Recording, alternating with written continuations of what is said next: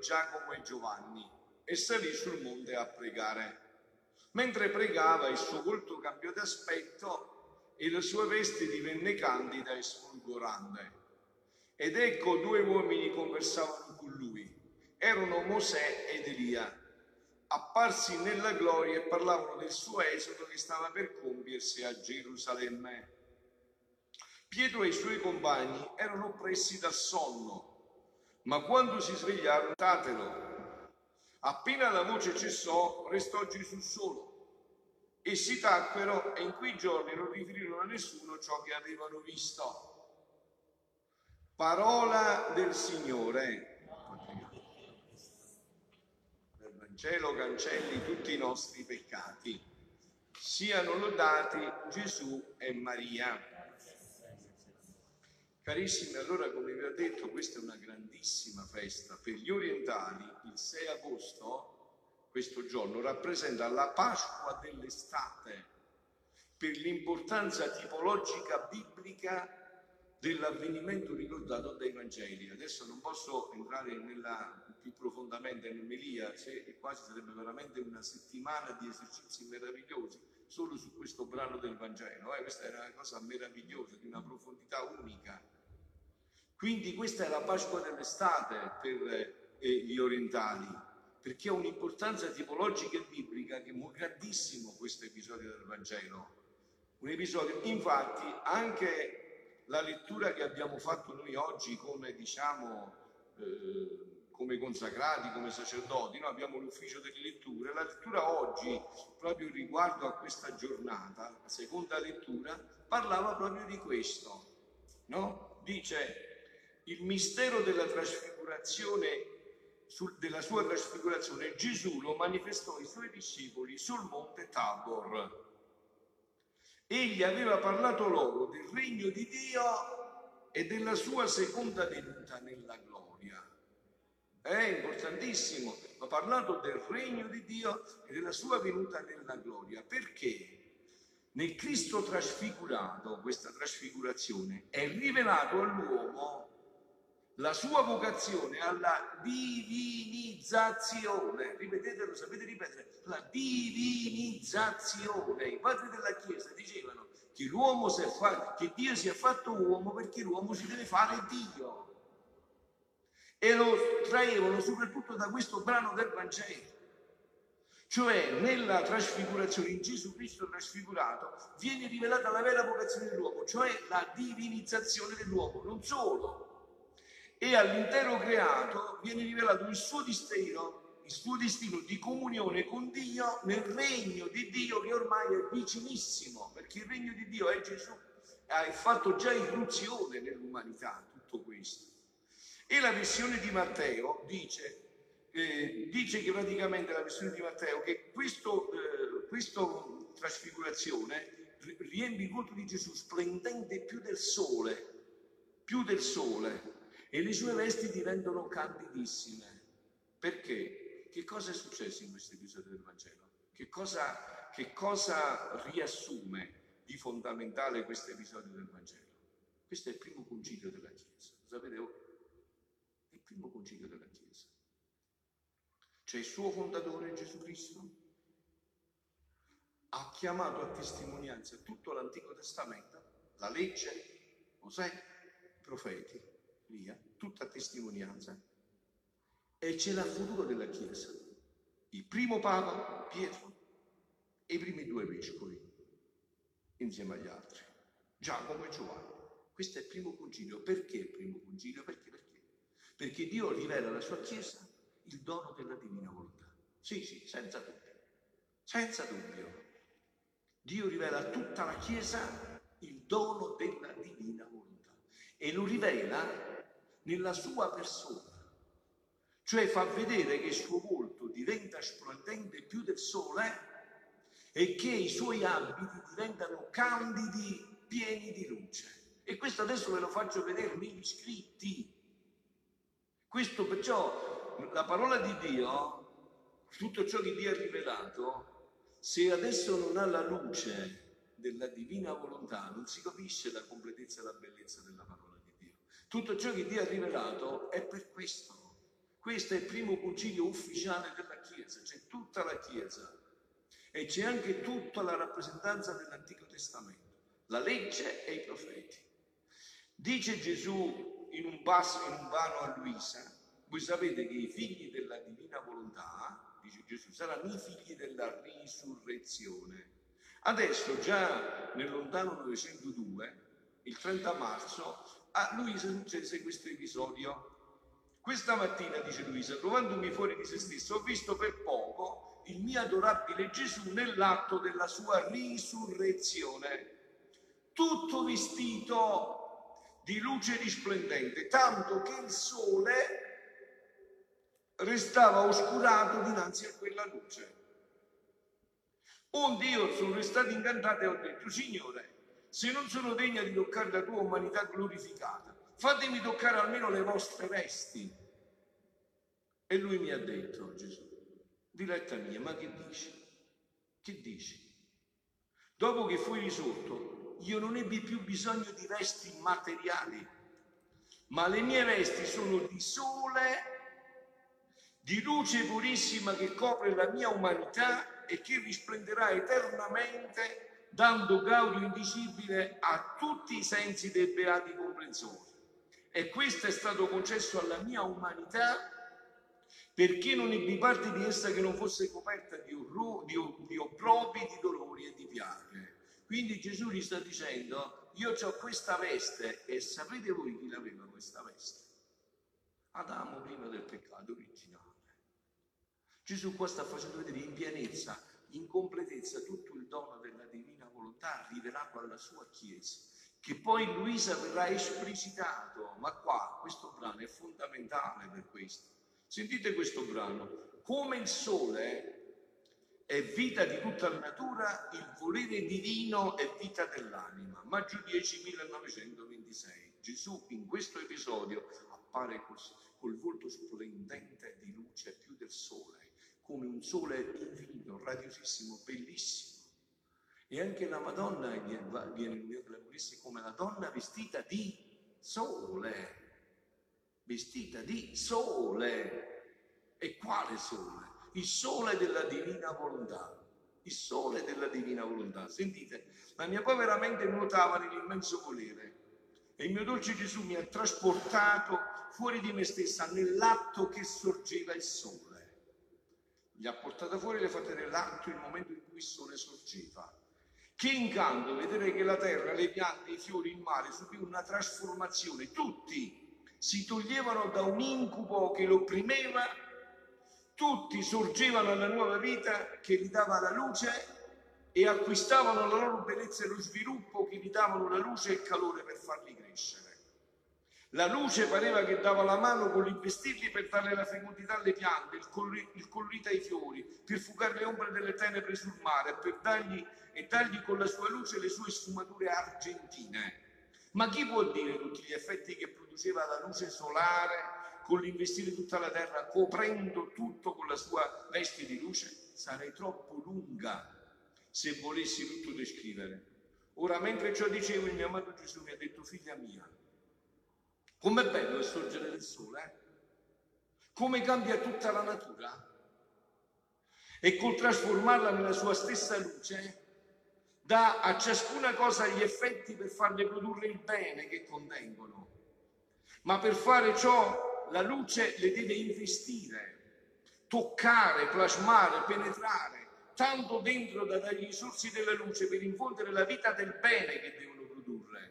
Sicché se le piante, i fiori, il mare non si farebbero investire della luce, la luce sarebbe per essi come morta ed essi resterebbero sotto l'incubo delle tenebre, le quali le servirebbero di tomba per seppellirli. La virtù delle tenebre è di dar morte, la virtù della luce è dare vita. Sicché se non fosse per la luce del sole, da cui dipendono tutte le cose, e da cui dipende, da cui dipende tutto, e hanno vita tutte le cose create, nulla ci sarebbe di bene sulla terra, anzi sarebbe spaventevole e orribile a vedersi. Perciò la vita della terra sta attaccata alla luce, alla luce. Voi avete mai riflettuto su questo fatto della luce? La prima parola della Bibbia qual è? Dio quando ha detto cosa ha detto? Fiat Lux. E a quale luce si riferiva se il quarto giorno ha creato gli astri del sole e della luna? Pensateci un poco voi, secondo voi, a quale luce si riferiva? Tutto è stato fatto in vista di Gesù Cristo. Era la sua luce che creava prima di tutto. Nel Vangelo di Giovanni, Gesù come si definisce? Io sono la luce. Io sono la luce. Ora, figlia mia, il sole è simbolo della mia volontà. E tu hai visto come è bella e incantevole il suo sorgere sulla terra, quanti effetti non produce, quante varie tinte, quante bellezze, quante trasformazioni che sa fare la luce. E come questo sole è stato messo dal suo creatore per dar vita, crescenza e bellezza a tutta la natura. Onde se ciò fa il sole per compiere il suo ufficio datogli da Dio, molto più il sole della mia volontà che fu dato all'uomo per infondergli la vita del suo creatore. Questo è l'episodio della trasfigurazione. Gesù sta presentando a tutta la Chiesa tutto l'Antico Testamento. Che cos'è Gesù? Tutto l'Antico Testamento è una preparazione a Gesù, al Vangelo, a Gesù. Tutto il Nuovo Testamento è un commento a Gesù, dove Dio, Dio ha detto tutto, ha fatto tutto, è in Gesù. E sul tabor chi c'è? Tutto l'Antico Testamento, la legge dei profeti, tutto il futuro della Chiesa, il primo Papa, gli, apo- gli Apostoli, i futuri vescovi, e Gesù sta presentando il dono della divina volontà. Onde se ciò fu il sole, fa il sole per compiere il suo ufficio dato, da Dio, molto più il sole della mia volontà, che fu dato all'uomo per infondergli la vita del suo creatore. Oh, come è più incantevole e bello il sorgere del sole della mia volontà sulla creatura. Col battere la sua luce su di essa trasforma, le dà varie tinte di bellezza del suo creatore, con l'investirla e plasmarla si addentra in essa e le dà i sorsi di vita divina affinché cresca e produca gli effetti dei beni che contiene la vita del suo creatore. Ora, che sarebbe della terra senza del sole? Più brutta e spaventevole sarebbe l'anima senza la mia volontà. Come scende dalla sua origine, come l'incubo delle passioni e dei vizi più che tenebre fa morire la prepara la tomba dove si brilla. Perciò Pietro ha detto facciamo tre tende, non solo per quello che ha visto, ma per quello che ha sentito dentro. Non c'era più questa vita di passione, c'era la vita dello splendore, ma tu hai visto che la luce del sole può fare tanto bene per quando si lasciano toccare dalla luce e investire le piante, i fiori e altri, e stanno con le bocche aperte per ricevere i sorsi di vita che dà loro il sole. Così è la mia volontà. Tanto bene può fare, tanto di bellezza di vita divina può infondere, per quanto l'anima si fa toccare. Per quanto l'anima si fa toccare, investire e plasmare dalle mani della luce della mia volontà. Se l'anima si dà in preda a questa luce, abbandonandosi tutta in essa, il mio supremo volere compirà il più grande prodigio della creazione. Qual è il più grande prodigio della creazione? Qual è il più grande prodigio della creazione? La vita divina nella creatura. L'uomo chiamato alla divinizzazione, la vita divina nella creatura. Oh, se il sole potesse formare con riflesso della sua luce altrettanti soli, su ciascuna pianta, nei mari, sui monti, nei valli, che incanto più bello, che bellezza più sbagliante, quanti prodigi in più ci sarebbero nell'ordine della natura. Eppure ciò che non fa il sole, non può fare il sole, lo fa la mia volontà nell'anima che vive in essa. E adesso vediamo il passaggio definitivo che vi chiarisce fino in fondo questo episodio, che già ho detto eh, si vede ma fino in fondo questo eh, episodio stupendo della trasfigurazione. È un brano del 12 dicembre del 1926. Dice Luisa che stava facendo i suoi soliti giri nella, nella divina volontà e stava pensando alla passione. Figlia mia, nella mia passione, dice Gesù, c'è un lamento uscitomi con immenso dolore dal mio cuore straziato, cioè divisero mie, i miei vestimenti e la mia tunica tirarono a sorte come mi fu doloroso nel vedere divise le mie vesti in mezzo ai miei stessi carnefici e messo a gioco la mia tunica. Era il solo oggetto che io possedevo, e chi gliel'aveva dato questo? Datomi con tanto amore dalla mia mamma, quella era l'abito che aveva tessuto la mamma, l'abito della mamma, che mi aveva dato mia mamma dolente e ora non solo hanno spogliato, eh, mi hanno spogliato di esse, ma ne fanno un gioco. Ma sai tu chi mi trafisse maggiormente? In quelle vesti mi si fece Adamo presente, vestito con la veste dell'innocenza e coperto con la tunica non divisibile della mia suprema volontà. L'increata sapienza nel crearlo fece più che mamma amorosissima, lo vestì più che tunica con la luce interminabile della mia volontà, veste non soggetta a scomporsi né a dividersi, né a, a consumarsi, veste che doveva servire all'uomo come conservare l'immagine del suo creatore. Le doti ricevute che dovevano renderlo mirabile e santo in tutte le cose sue, non solo, ma lo ricoprì con la sopravveste dell'innocenza. E Adamo divise nell'Eden con le sue passioni le veste dell'innocenza e si giocò la tunica della mia volontà, veste impareggiabile di luce smagliante. Ciò che fece Adamo nell'Eden mi si ripeté sotto dei miei occhi nel monte Calvario nel vedere divise le mie vesti e giocata la mia tunica, simbolo della veste regale data all'uomo, il mio dolore fu intenso, tanto che ne feci un lamento. Mi si fece presente quando le creature, eh, facendo la loro volontà, ne fanno un gioco della mia. Quante volte dividono le loro passioni, dividono con le loro passioni la veste dell'innocenza? Tutti i beni vengono racchiusi in l'uomo in virtù di questa veste regale della mia volontà, messa a gioco questa, lui resta scoperto perché tutti i beni, per chi ne manca la veste che deve racchiusi in lui, sicché fra tanti mali che fanno le creature col fare la loro volontà, aggiungono il male impareggiabile di giocarsi la veste regale della mia volontà. Veste che non potrà essere sostituita da nessun'altra veste perciò l'uomo sarà sempre infelice. Non c'è possibilità di sostituzione, non c'è possibilità. Sentite adesso, dopo ciò, il mio dolce Gesù mi faceva vedere, va bene, saltiamo questo punto, arriviamo a quello che dice Gesù. Figlia mia, nel creare l'uomo, la divinità lo metteva nel sole della mia divina volontà. Perciò Gesù ti ha fatto vedere così. Nel creare eravamo stati creati nel sole della divina volontà è in lui tutte le, è in lui tutte le creature. Questo sole le serviva di veste non solo all'anima, ma i suoi raggi erano tanto che coprivano anche il corpo, in modo che le serviva più che veste, da renderlo tanto ornato e bello, che né re né imperatori hanno mai, hanno mai comprarsi così ornati, hanno, sono mai comparsi così, e Luisa che ci sono mai comparsi così ornati come compariva Adamo con questa veste di luce fulgidissima. Si sbagliano coloro che dicono che Adamo prima di peccare andava nudo. No, si sbagliano. Falso, falso. Se tutte le cose create da noi sono tutte ornate e vestite, eh? vedi i gigli del campo, che oggi ci sono e domani buoni, che vestiti rossi, eh?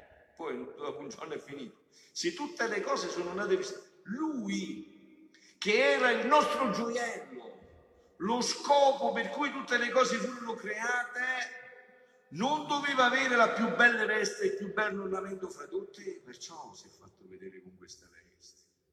Questo è l'uomo, capito? Questo era l'uomo nel disegno di Dio. E 40, voi sapete che la trasfigurazione, perché è stata a 6 agosto? perché la fanno venire in Oriente 40 giorni prima dell'esaltazione della croce, che è il 14 settembre. Invece nella passione gli abiti fanno schifo, perché c'è il peccato. Ma l'uomo era stato creato in questo splendore, in questo splendore. Sentite, sentite, falso, falso, non è vero, tutte le cose create da noi sono tutte ornate vestite lui che era il nostro gioiello, lo scopo per cui le cose furono create, non doveva avere la più bella veste, il primo e il più bello ornamento fra tutti. Quindi vedete che questo dono Gesù l'ha rivelato alla sua Chiesa, è tutto rivelato. Eh, bisogna solo chiedere la luce di leggere bene il Vangelo, lo Spirito Santo, non tanto lo Spirito Santo ci farà penetrare tutto, vi ricorderà tutto quello che io vi ho detto. Perciò a colui, perciò a lui conveniva la bella veste della luce del sole della nostra volontà. E siccome possedeva questa veste di luce, eh, Adamo non aveva bisogno di vesti materiali per coprirsi. Infatti cosa è successo? Che dopo del peccato la prima cosa che gli ha detto quando Dio l'ha la buongiorno. Ieri sera abbiamo mangiato la pizza insieme, adesso ho portato il cappuccino, vieni a figlio mio, papà. Sono nudo, mi vergogno, ho paura, sono nudo. Capito? Ma verso questa veste di luce splendente. Capito? Perché l'abito nella Bibbia è dignità, più l'abito è regalo, perciò adesso sono tutti svestiti abbiamo perso tutta la dignità, avete capito? Tutto, tutto sempre là, eh? e tutto dalla vedere sempre la luce soprannaturale. Eh? Cioè capire il demonio perché riduce a questo nudismo, perché vuole togliere la dignità all'uomo. Eh, non bisogna vedere con lo sguardo umano, è il sguardo soprannaturale la verità, avete capito? Quindi dice Perciò a lui conveniva la bella veste della luce del sole della nostra volontà. E siccome possedeva questa veste di luce, non aveva bisogno di vesti materiali per coprirsi. Perciò Dio dopo gli ha dovuto fare le vesti con le pelli. Dopo del peccato ha avuto bisogno di coprirsi.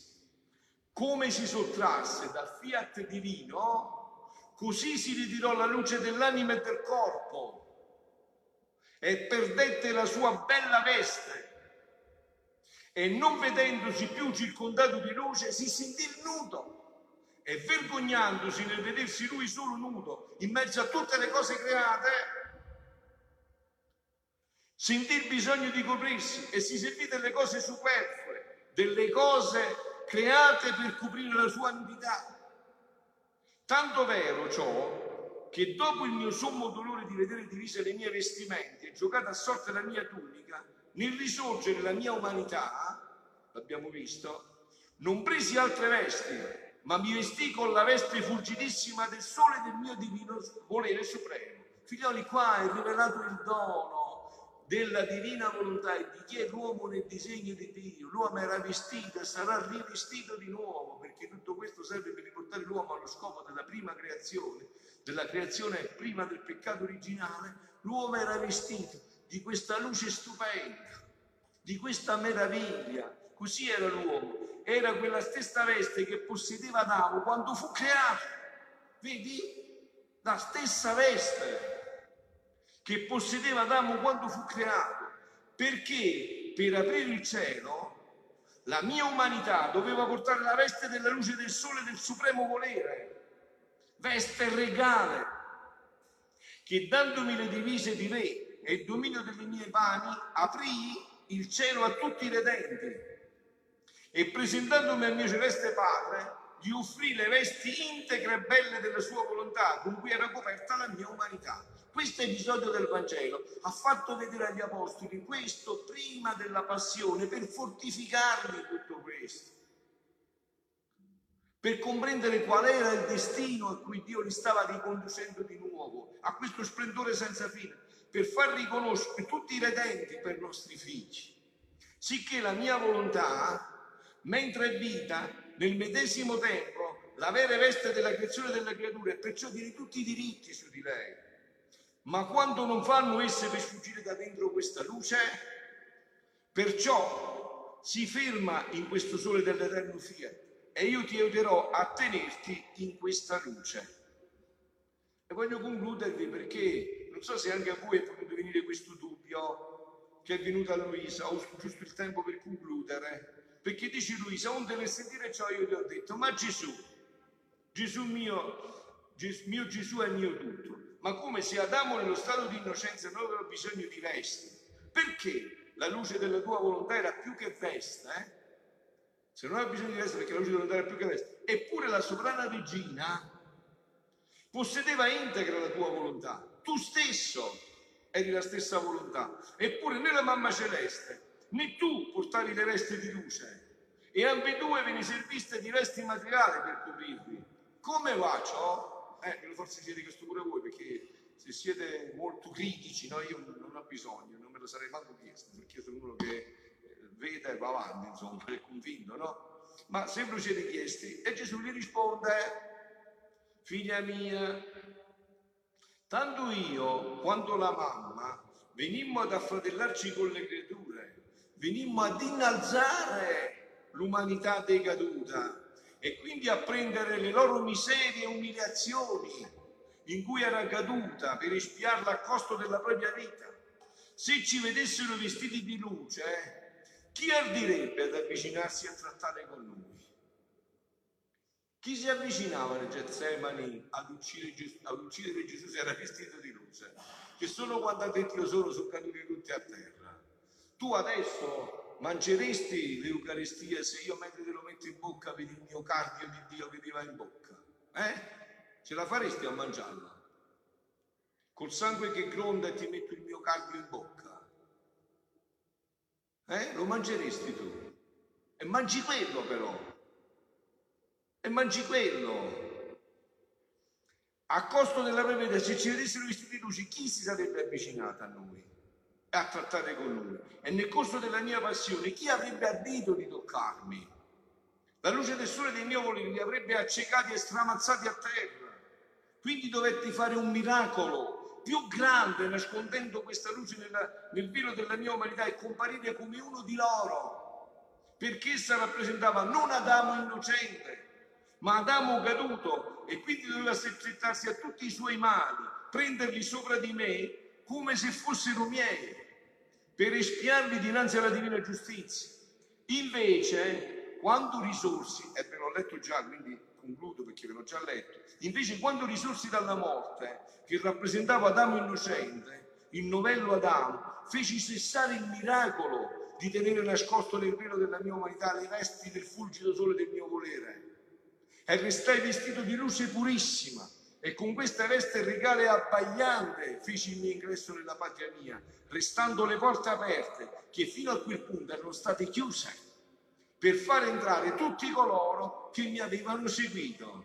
Perciò, col non fare la nostra volontà, col non fare la nostra volontà, non c'è bene che non si perde, non c'è male che non si acquista. Questo è l'episodio vero di questa trasfigurazione. Questo è il messaggio chiaro di questa trasfigurazione. Le ultime parole, ve le ripeto perché Gesù le ha messe un po' articolate, ma è facile, no? Perciò, con non fare la nostra volontà, quando non si fa la volontà di Dio, non c'è bene che non si perde. Ogni volta che non fai la volontà di Dio, perdi ogni bene. No, e non c'è male che non acquisti. Perdi ogni bene e acquisti ogni male.